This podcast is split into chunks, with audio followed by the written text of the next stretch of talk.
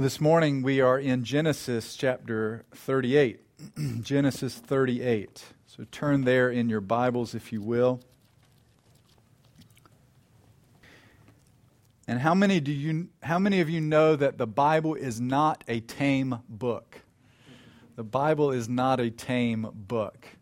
Uh, often it doesn't say what we want it to say.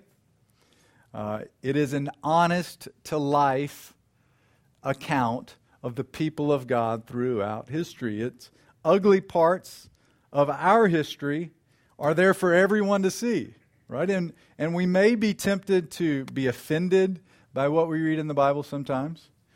Um, it can make us uncomfortable. It can even make us embarrassed. Chapter 38, in particular, for example. Like, what if what if uh, unbelievers or what, this per- what if this person I'm witnessing to knew about Genesis chapter 38 and how embarrassing this is? It's like a soap opera, right? Uh, Genesis 38 is one of those chapters of the Bible that makes us cringe. And it should make us cringe, right? Uh, and yet, at the same time, I don't think it's something we should be embarrassed about. We do cringe at the ugliness of human sinfulness. But it's not something we should be embarrassed about. Why? Because, uh, as we are told in the New Testament, all Scripture is breathed out by God and is profitable for the people of God in all kinds of ways. And that applies to Genesis chapter 38. That applies to all of God's Scripture. It is profitable for us. This is the story of God's faithfulness to his unfaithful people. It's not always pretty.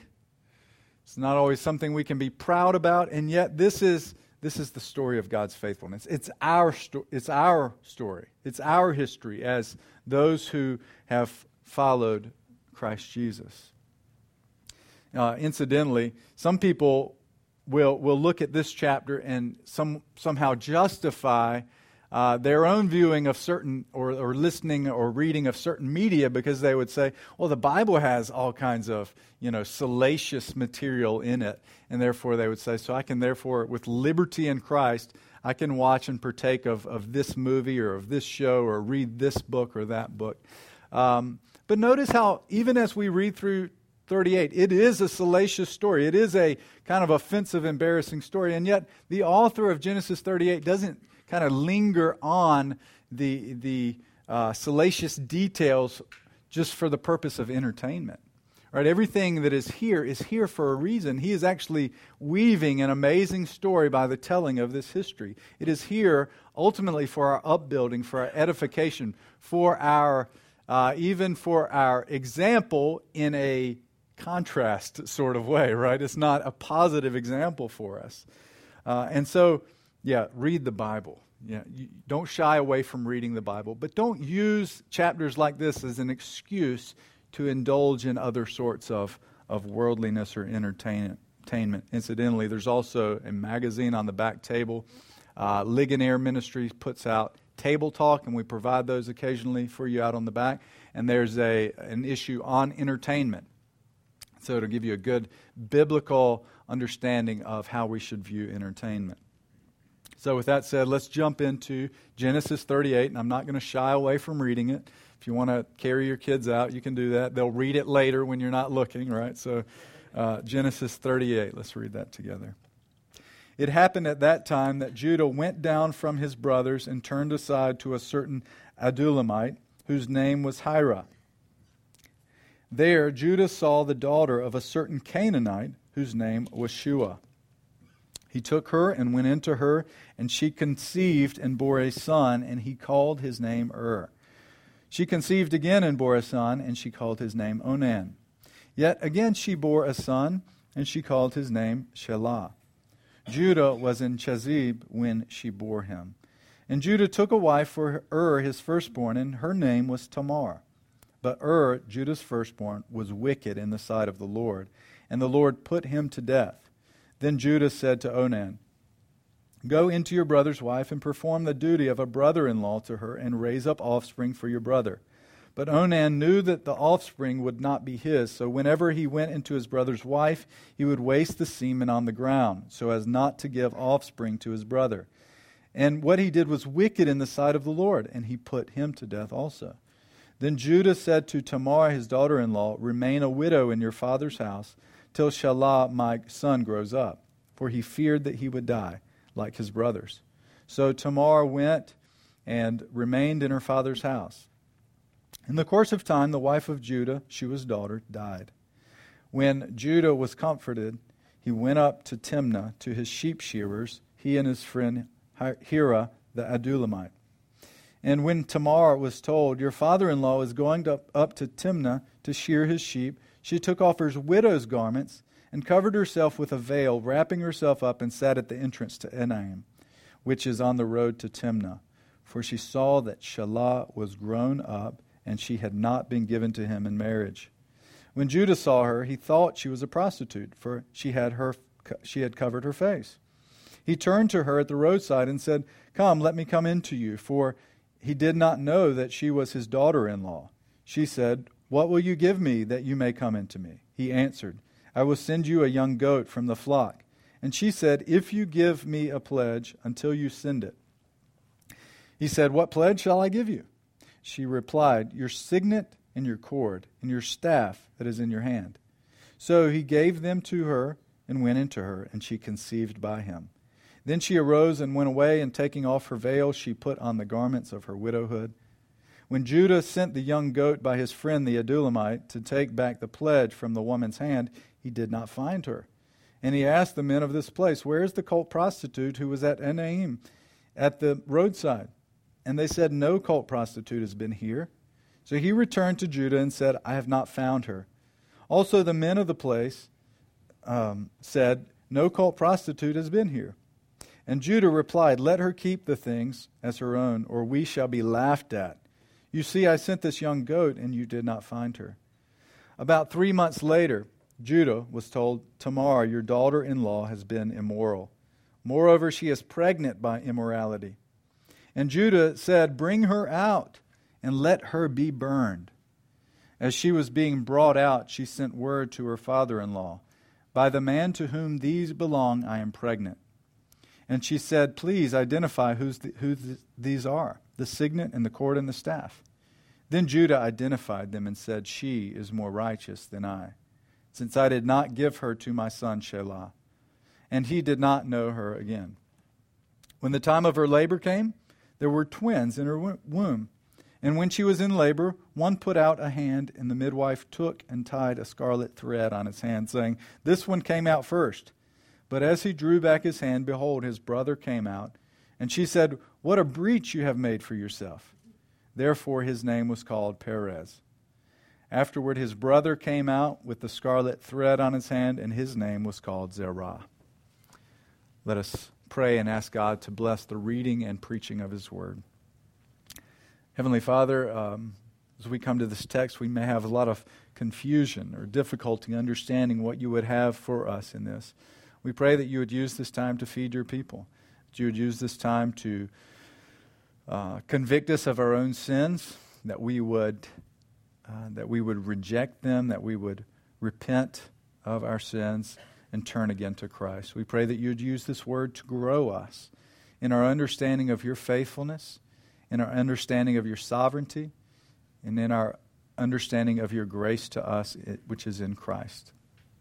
We pray this in Christ's name. Amen. Well, it was about 200 years ago that a man named Sir Walter Scott wrote a poem about a man named Lord Marmion, a tale of love and deception. In the story, Marmion works with an immoral nun, a really dramatic type of story, an immoral nun, to frame another man named Ralph de Wilton. So Marmion wants this guy out of the scene because he has designs on his fiancee, Clara de Clare. But once De Wilton is out of the scene, his nun friend proves to be deceitful herself. She can't be trusted. So she turns him over. She, she uh, ultimately ends up rescuing De Wilton, who had been uh, exiled from the area. And then Marmion is on a battlefield and sees De Wilton there and he knows he's been found out. He knows that he, he has been turned in by his friend who framed him. And then he utters these words Oh, what a tangled web we weave when first we practice to deceive.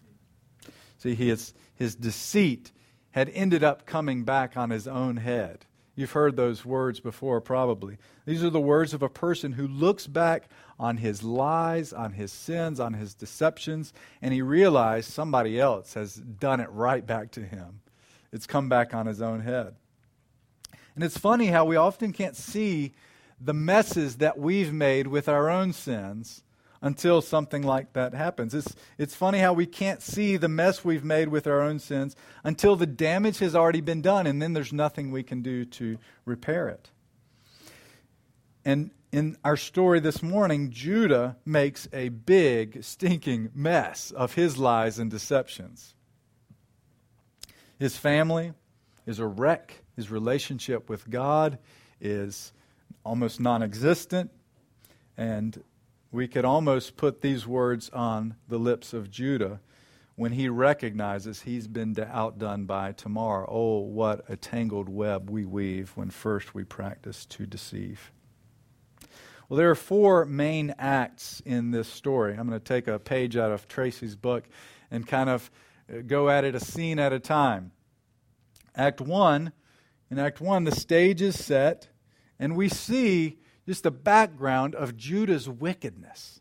You see in verse 1, and each of these acts are kind of marked by a different segment in time. So, verse 1, it happened at that time, uh, speaking of around the time after they had sold Joseph into slavery. Act 2, in Act 2, the plot thickens, and we see Tamar's deceptive plan.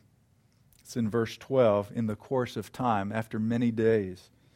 In Act, Act 3, there is a dramatic twist, and Tamar reveals Judah's sin for everybody to see. Verse 24 says, about three months later, again marked by a different segment of time. And then in the last act, Act 4, the story comes to a close with the birth of twins. Verse 27, when the time of her labor came. I hope you've recognized, though, even in the reading of the story, uh, that the main theme has to do not with with sexual ethics or these sorts of things as it may have been preached. Maybe you've heard it preached along those lines before. The main theme, even though God is not even mentioned in this passage, is the faithfulness of God. Is the faithfulness of God in the midst of wicked, wicked sin, twisted sin. Right? God is faithful to keep his promises generation after generation even among those people who have rejected him and rebelled against him and have done all kinds of deceitful and wicked things. Let's look at Act 1 together. The setting of the sage and Judah's wickedness. We see this in verses 1 through 11. So these, these terms that Judah went down and turned aside. And who he turned aside to? He turned aside to the Canaanites, the very people that God had told his people not to intermarry with, not to have uh, certain associations with. And this is a, an instance where we should recognize this is not good. Judah going down away from his family, turning aside from his family to the Canaanites. He is separating from his own people, and even worse, he is joining himself together with another people. He, in fact, marries a Canaanite woman. The very thing God tells his people not to do. Bat, Bathshua. Uh, what is the problem with intermarrying with the Canaanites? Well, some have, have pointed back to the Old Testament and said that um, interracial marriage is wrong. See, look at all these examples in the Old Testament of God telling his people not to intermarry with other people groups. Well, that would be a huge uh, case in missing the point, of course.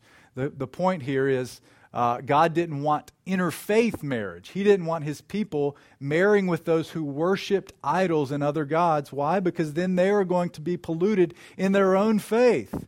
They were to be remain distinct as the people of God who worshiped this one true God. And any uh, intermarrying with people of other faiths would necessarily water down their faith, would cause them to maybe uh, join together this, this new God and their one true God, and it would be idolatry. And so you can see Judah already turning aside from the God of his fathers, turning aside from this, this God who had made a, a covenant, a promise to his people. Ultimately, what we see here and throughout this story and even in Judah's sons as well, is that their natural desires are greater than their spiritual affections. You know you have a problem when your natural desires often or always overcome your spiritual affections. And this is the case with Judah, time and time again. He has three sons with this wife, Bathsheba, Ur, Onan, and Shelah. So Ur marries Tamar, but the scripture tells us that he was killed for his wickedness. Now, the author doesn't tell us what exactly his wickedness uh, was. We might assume that it was some, some serious sin that he was committing, perhaps in the public, public view of everyone. Everyone knew he was committing this sin. But this is the first instance of God putting someone to death directly because of their sin. Onan marries Tamar then, as within the culture, this was, would have been a, a practice in order to further the seed of the firstborn son. And so a brother in law would then marry the widowed woman, and uh, they would have offspring together, and they would be counted as the first son's offspring. So they would get the first uh, born's share of the inheritance. So Onan wants nothing to do with that. He knows they won't be considered his children, they'll be considered Er's children. And so he avoids the chance that she'll get pregnant. He agrees to marry her, but he avoids to fulfill his responsibility to have offspring for his brother. Now, the purposes of this kind of um, this cultural practice um, are a couple of reasons. One I can think of is that this extends the offspring of the brother. It was very important for a man and his wife to produce offspring, to have a lineage, to have descendants. But it was also a, a sort of provision for the widow. It would take care of the woman who had lost her husband. It would provide uh, for her needs. It would provide care for her. And so, by rejecting this responsibility, Onan is rejecting this cultural practice to extend his brother's offspring and to care for his brother's widow. Again, we see his natural desires were greater than his spiritual affections, greater even than his familial responsibilities. He was wicked to the Lord. What he did was wicked. And so the Lord also puts him to death. This reminds us of the holiness of God that Ur and Onan could commit a sin and be instantly put to death for their sins. It reminds us that sinfulness against God doesn't deserve sympathy from God. Rebelliousness against God doesn't deserve his restraint. That should almost uh, send chills down our spines because we know how often we sin against God. We know how often we break His holy law. And what if God were to, to treat us as He treated Ur and Onan, or others in the Bible who encountered this holy God and received His wrath? The truth of the matter is, this is what each one of us has deserved by our own sinfulness. Nobody knew about Onan's sin, and yet the Lord struck him down. Have you recognized this about your, yourself, about your own sin? That what your sin deserves is greater than you could bear to pay. And it's because God is holy.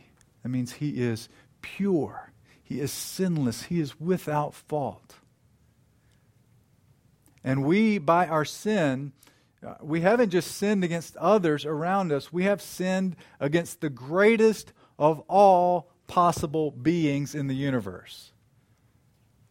So the penalty that we deserve for a certain crime is weighed by the the quality or the value of the one sinned against. Have you ever thought about that? If you stomp a little ant, you know, by accident, what penalty do you deserve?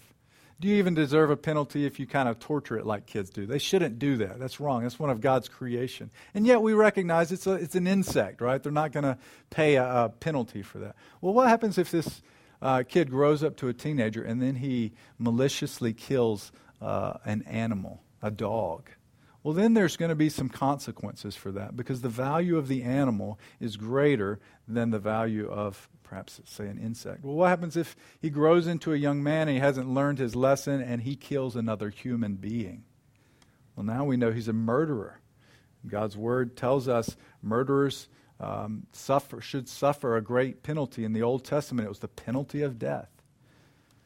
Well, how much greater then is our sin, even what we might consider small sins, about the all powerful God of the universe? This is why our sin deserves such a great penalty, because the one we are sinning against is of infinite value and worth. This is what we deserve for our sins. We'll look at Judah's words to Tamar after his two sons die. She's left a widow he says, Remain a widow in your father's house until Shelah grows up. Judah here is abdicating his responsibility as Tamar's father in law. Pure and undefiled religion, James says, is to care for widows and orphans in their distress and to keep oneself unstained from the world. And yet, Judah does quite the opposite. He stains himself by marrying into a Canaanite family, and then he abandons this widow. He abandons his responsibility to this young woman who had married his son. She's widowed, and he has cast her out. So, Act 1 leaves us with a few problems. Judah, who is one of uh, Jacob's prominent sons, and we'll see that he becomes more prominent as Genesis goes on, he is, uh, has a wicked family. It's full of deception and lies. We just came from the story when Judah, Judah and his brothers sold Joseph into slavery. His family is a wreck, it is a mess. Not only that, though, he's like a deadbeat dad. He hasn't taught his sons well. They are wicked. They follow either follow after his own wickedness, or he's just passive in, in pointing out their sins and raising them up in the Lord and the Lord's law.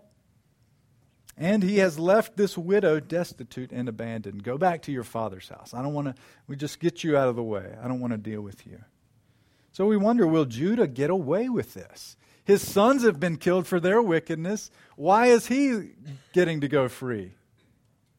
Will he get away with deceiving not only his father, but now Tamar too? It turns out he never intended to give Shula to Tamar. Or we also are left wondering how will the line of Judah's family continue? Remember, Judah's family is a part of the covenant family of God. And God had promised to Abraham, Your descendants will be like the stars in the sky, your descendants will be like the sand. Um, you can't even number them, if, even if you would try. And there will be from your offspring one who will come. Or maybe we wonder why should his line continue, right? The promise was to Abraham. He has others who continue, uh, can continue the offspring, can continue the family. Maybe it's just okay for this line, part of the line to cease. It's so wicked and ugly. We also wonder what will happen to Tamar. Will she be left a widow forever in her father's house? What about justice for her? Now we turn to Act 2, in which the plot thickens. Tamar's deception is what we see here. So, in the course of time, many days had passed. Uh, these first 12 verses take up a lot of time, 20 years or so. So, the first act sets the stage, giving a broad overview of the situation. And now the story slows down, and we are able to focus in on a particular important event in the lives of Judah and Tamar. Judah's wife dies. And he goes through the normal rituals of grieving. And then he goes to an annual celebration. The author kind of puts it here really close together. It says, if he mourns, okay, now I'm, I'm good. I'm ready to go to this annual celebration, the sheep shearing in Timnah. So he goes with his buddy Hira, the Adullamite. But Tamar has been waiting and watching. you, you think about the story and you think about how methodical her approach has, is throughout the story. She is ready. Apparently, she's had eyes watching uh, Judah eyes and ears around his house. This is not doesn't seem to be an impulsive plan. She has thought this out and she is ready. She has her costume ready. She knows the best location to go to entrap Judah and she quickly goes about getting things ready. The key to the motivation behind her plan, I think, is in verse 14. At the end of verse 14, it says, For she saw that Shelah was grown up and she had not been given to him in marriage. She had recognized that she had been deceived by Judah. And her plan works exactly as she had planned it. it. It, goes off without a hitch. Judah lusts after her, but he doesn't recognize who she is. They make a business transaction, and Judah gives a pledge to show that he's good for his payment. Notice Tamar knows exactly what she wants for a pledge his signet and cord and his staff. These would be very important items which would make it easy to identify the owner. She is running this to perfection. And by the way, how stupid is Judah? What is he doing? His sense has been overcome by natural desire, and perhaps we could even say this you, his, his sense, his natural common sense, is being overshadowed in the judgment of God. This is a judgment of God that he is not thinking through clearly. His senses are dulled, and so he falls for her trick quickly. Well, later, Judah sends payment by a friend, but the prostitute is nowhere to be found. In fact, none of the locals even knew about a prostitute in the area. This is all information that we know what's going on, but Judah is still in the dark. And it's at this point Judah starts to feel a bit of fear about the shame that could come for his actions. Look at verse 23. Let her keep the things as her own, or we shall be laughed at. Very important items, and yet what's more important to Judah is his public reputation. Notice what uh, fear Judah had versus what fear he should have had. He feared his name would be mocked, he feared his family would be shamed by people finding out about his sexual immorality. Right? That was a great fear of Judah. He should have feared the holy wrath of God against sin. He should have feared becoming stained with the sin of sexual immorality. He should have feared God. He feared people and losing his own reputation. He should have feared God and losing his very life. Right? Judah, you should have thought of this a long time ago. You should have thought about the shame of this action, not simply by what it does to your reputation, but by who it says you are, by what it says about your character, and by what you will have to pay for your sins to God. Doesn't it seem like we do the same thing often, though, with our sins? We're, we're often more concerned about getting caught in our sin. We're more concerned about the shame that it will bring on our own reputation or our family rather than the fact we are sinning against our God who created us, who made us for his glory. Isn't that a shameful thing? That we would be more concerned about what other people think about us than our own sin against God. Well, why do we do that? Why do we why do we try to hide our sin and our only fear is if we can get caught or not? Well, often it may seem like God is absent. Like we can get away with it, right?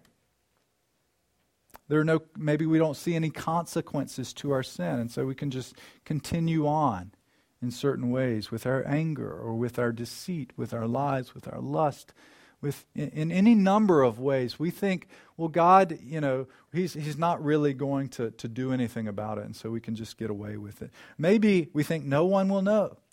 Maybe we think as long as we're not harming anyone else, then we're okay and it's really not a big deal. Well, that's exactly what Judah was thinking. This is not harming anyone. Tamar uh, she's willing to go along with this. She's getting something out of it, and so everything's fine. No, no harm done. Well, of course, hopefully you recognize there are a couple problems with that. Sin, first and foremost, is offense against a holy God. So your hidden sins, or the sins that you think aren't harming anyone, the sins that you think you're okay with, they are an offense, a stench in the nostrils of God who is holy and righteous.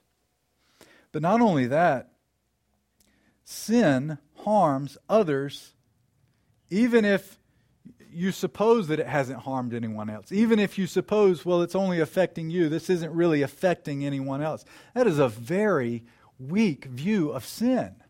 To think that you, you, could, you could get away with it, to think that, well, since no one else knows about it, it's not harming anyone else, well, then we're fine. That's a very unbiblical view of sin, and it's a very low view of what sin is. You can't suppose that your sin isn't affecting others. Right? It's like a, a piece of rot it's like rot in a piece of wood that gradually grows and spreads throughout the whole piece of wood. Your sin affects those you love in ways you couldn't even imagine.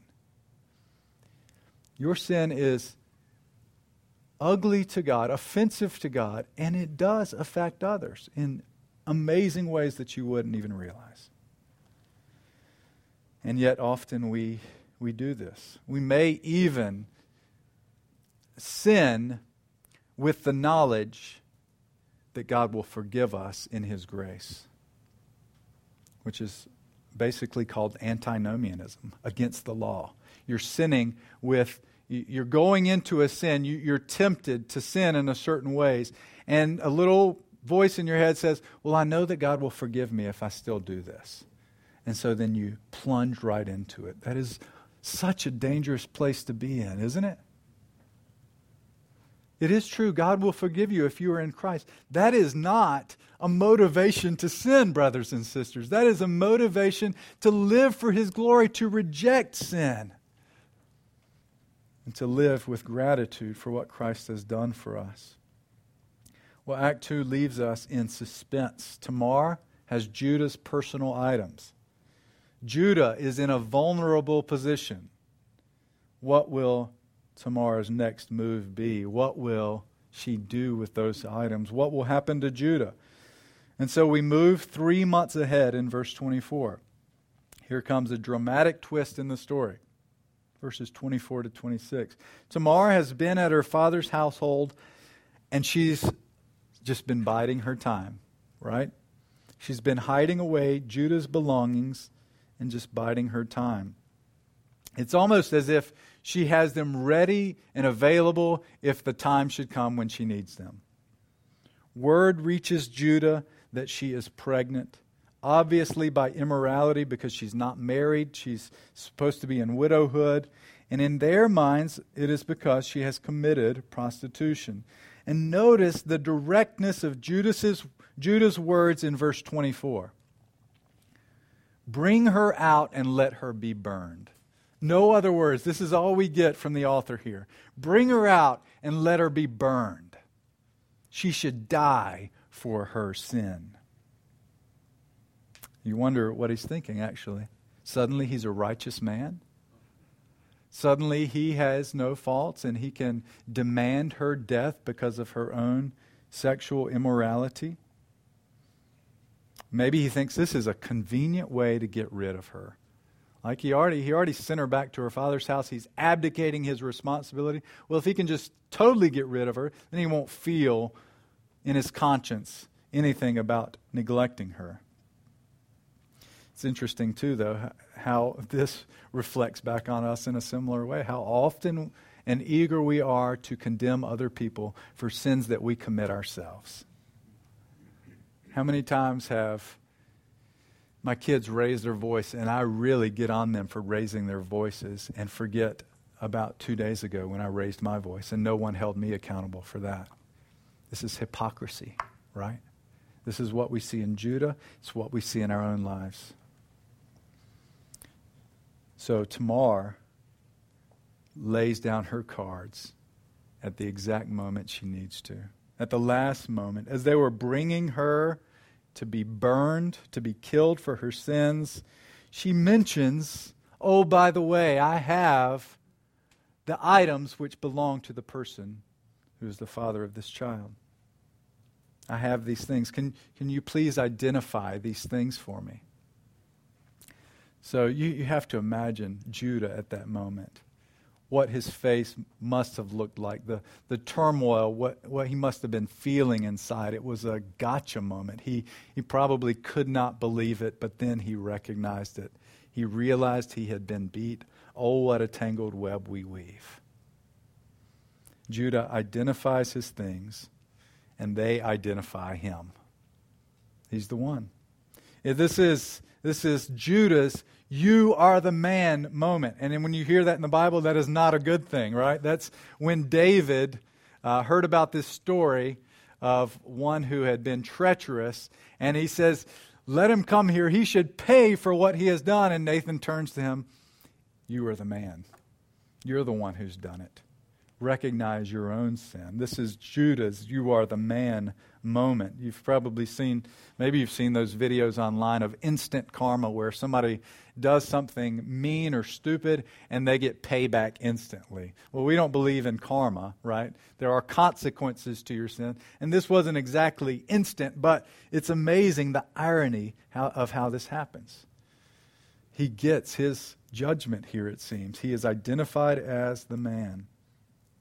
And look at Judah's words Tamar is more righteous than I am, since I did not give her to my son Shelah. So notice two things here. It's at this moment that Judah, he at least acknowledges his sin. I mean, what else? You could say, what else is he going to do? You know, he's been found out, he's been shamed. So I don't know how much you know, I don't know how much we credit we can give to Judah for admitting this, but he does at least acknowledge his sin in withholding Shelah and not fulfilling his responsibilities to Tamar, a weak and helpless widow, and he shoves her off and he lies to her, deceives her about giving her his son Shelah. But also he calls her more righteous. He calls her more righteous. What, is, what does he mean by this? How should we understand this that she is more righteous than him? Well, we have a few options, so we'll think about these together. One option could be that Tamar is simply righteous in her actions. What do you think about that? She stands up, uh, we could say, to oppression for the sake of the covenant people so that their offspring would pre- be preserved as God had desired. We could say Tamar is more righteous because she fulfilled Judah's responsibility for him even though it was deceptive. Maybe Tamar is more righteous merely in the fact that her sin was lesser than Judah's. All right, his, his sin was greater than hers of deception and immorality. Uh, in other words, the lesser of two evils here. I, here's where I, I come at it. Here's kind of what I think is going on. Tamar has committed sinful acts, okay? But in this situation, the author is focusing more on her heroism, perhaps even unwittingly, but focusing more on her heroism, preserving the covenant seed of God. And actually, we could say the author doesn't nicely wrap it up and put it on a bow for us and settle all the ambiguities, right? We're left kind of confused. How is Tamar called more righteous? They both just get away with what they've done? I mean, what, what are the consequences for their sin? What, where's the justice? What, what's going to happen as a result? Well, often we try to give answers where the Bible doesn't give us answers. The Bible doesn't tell us here all the ins and outs of, well, did she commit sin? Was what she did bad? Was it okay what she did? The focus here more, is more on the faithfulness of God in preserving his people, preserving his promise, despite all of these terrible and sinful actions of his people. Notice that this act ends, though, in an admission by Judah and perhaps even the beginnings of a transformation of Judah and his life. It says he did not know Tamar anymore. So, in other words, he didn't take her as a wife and he didn't have sexual relationships with her anymore. He recognized his sin, and it appears he may be turning in a different direction. And we'll, we'll come back to this later when we see his interactions with Joseph as well. Well, the last act of the story is this resolution Tamar's twin boys. Fast forward six months, the time of labor comes, and surprise, there are twins. And it's an interesting birth. One boy sticks out his hand, uh, and the midwife marks it as the firstborn, tying a red, a scarlet thread on his hand. But then the other boy emerges from the womb, overtaking his brother. And we've seen this before, actually, right? Uh, not quite in the same way, but an older brother being marked with red. In Esau's case, he was marked by red stew. He was, it says he was red all over. Younger, his younger brother upends this older brother in order to receive the blessing of the firstborn. So this is significant. This should clue us in that, that God is going to do something interesting with this family and with these two boys. As Jacob received the blessing and was counted as the promised seed, so now Perez is counted as the firstborn. And through him will come this promised offspring of Abraham. And later on, there will be another widow outside the covenant family of God. And yet she expressed great faith and devotion to the God of Israel. And her name was Ruth. With great heroism, she helped to preserve the promised seed through having children with her husband Boaz. Let's look at that for a moment. Ruth chapter 4, verses 13 to 22. So Boaz took Ruth, and she became his wife. And he went into her, and the Lord gave her conception, and she bore a son. The women, then the women said to Naomi, Blessed be the Lord, who has not left you this day without a redeemer, and may his name be renowned in Israel. He shall be to you a restorer of life and a nourisher of your old age. For your daughter in law, who loves you, who is more to you than seven sons, has given birth to him. Then Naomi took the child and laid him on her lap and became his nurse. And the women of the neighborhood gave him a name, saying, A son has been born to Naomi. They named him Obed. He was the father of Jesse and the father of David. Now, these are the generations of Perez. Perez fathered Hezron. Hezron fathered Ram. Ram fathered Amminadab. Amminadab fathered Nahshon. Nahshon fathered Salmon. Salmon fathered Boaz. Boaz fathered Obed. Obed fathered Jesse. And Jesse followed, fathered David. Now, you see where this leads to, right? This leads to the great King David, who, in many ways, made Israel what it had never been before, establishing his kingdom. And yet, even David, as great as he was, a man after God's own heart, wasn't ultimately the one that his people were waiting for. He wasn't ultimately the promised offspring who would crush the head of the serpent, who would make all things right, who would die for the sake of his people. There would be another great king to come and his kingdom would be established forever. And of course, we know when we read in the genealogy of Matthew, chapter 1, 1 through 6, and 16 through 21, that this offspring is none other than the great king, the greater king, the king of kings and lord of lords, Jesus Christ. Christ is not only the offspring of Judah, you could consider him the anti Judah, at least in his sins. What Judah, he's what Judah should have been. He was surrounded by wickedness, but he never partook of it. He was surrounded by stains uh, of immorality throughout his life, and yet he was never stained by it. He never shirked his responsibility to care for the poor. We especially see him going out of his way to care for widows, for women, for those who were poor, for the outcasts of society. He never took advantage of women. Even as sinful we, women approached him, he treated them with love and respect. He never treated them as objects to use at his own disposal, but loved them and pointed them to their ultimate need of repentance and faith in him. All this, and yet he still suffered the penalty. He still suffered the shame of our sins he suffered the punishment that we deserved.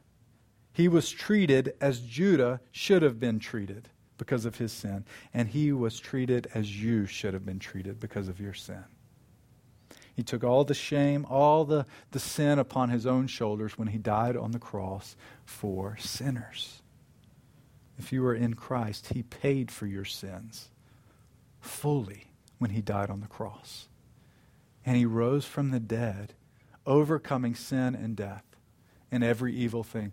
If you haven't turned from your sins and trusted in Jesus Christ, I invite you to do that. To, to reject your sins, to change your mind about your sins, and then trust in Jesus, in his death for your sins, in his resurrection. Trust in him to save you, and you will be saved. He paid for our sins on the cross and rose from the dead. It is speaking of, of Jesus here. This is pointing ultimately to the offspring who would save us from our sins. Now, I know I've gone over, but bear with me a few more, a couple more minutes. I have just a few lessons. What else can we gain from this, this passage? Just three lessons. One, God often uses the most unlikely people to carry His plan forward. Often the lowly, the despised, the rejected, the outcast. He uses often the most unlikely people. So you're thinking maybe you're too sinful. Um, you're thinking maybe you're too broken, you're too weak, you don't have anything to offer, that God would use you for his plan. Well, if you, if you think you're too sinful, repent of your sin first, so you're, you're not excusing that. But then recognize how God uses sinful people. And he gives them his grace, and he indwells them by his spirit, and then he uses them for great and amazing things. And consider how God used Tamar in that story. Even though she was an outcast, she was rejected, she was oppressed. And it's, ultimately, it's not about us, right? That's why Paul says in 2 Corinthians, we have this treasure, this gospel, the good news of Jesus Christ. We have it where? In these jars of clay, in these vessels of clay, nothing, right? In order to show that all the all surpassing power is from God and not for us not from us. So if God can use Judah and Tamar in all their twisted circumstances for his glory, how much more can he use you and me who have the fuller revelation of Jesus Christ in the gospel and who have God within us in the Holy Spirit? Right? Amen? Amen. He uses his sinful, broken, weak people for amazing things. Second, God will work his plan regardless of the actions of his people. He's a freight train that cannot be stopped by anything. God will work his plan regardless. He will carry out his promises regardless of the faithfulness or faithlessness of his people. Usually the faithlessness of his people, right? People are not thereby relieved of their responsibilities, however. And sin is not excused, however because of God's sovereignty. Don't use that as an excuse to indulge in your own sin. But know this God will carry forth his plan. It's just what side are you going to be on? And third and finally, God's favor comes from grace alone. Grace alone. It's not one's own personal, personal righteousness that we, because of that that we receive God's favor. It's not because you're good enough or because you pretend to be that good in front of other people. You have a certain reputation. Judah deserved punishment. Our forefathers throughout the Old Testament are we often know them as examples to us. More often than that, they are known as negative examples for us, how we ought not to behave, and yet we still do it. Right? None of us will be saved or receive God's favor by our own personal morality or righteousness because we don't have what it takes. Neither does God's favor come from one's own heritage or ancestry. Judah's descendants would be looking on this with shame, not with pride. They, they had nothing to boast about. That, oh, our father was Judah. From him came the promised offspring. There's nothing to be proud about in this story. Judah received mercy from God simply because God is merciful, not because he deserved it. So, brothers and sisters, let us rest not in our own works, not in our, our, our personal morality, not in what we think we could do for God, not in our fathers or our grandparents or the heritage that we have. Let us rest in Jesus Christ crucified for us and God's grace for us in Christ. Amen. Amen.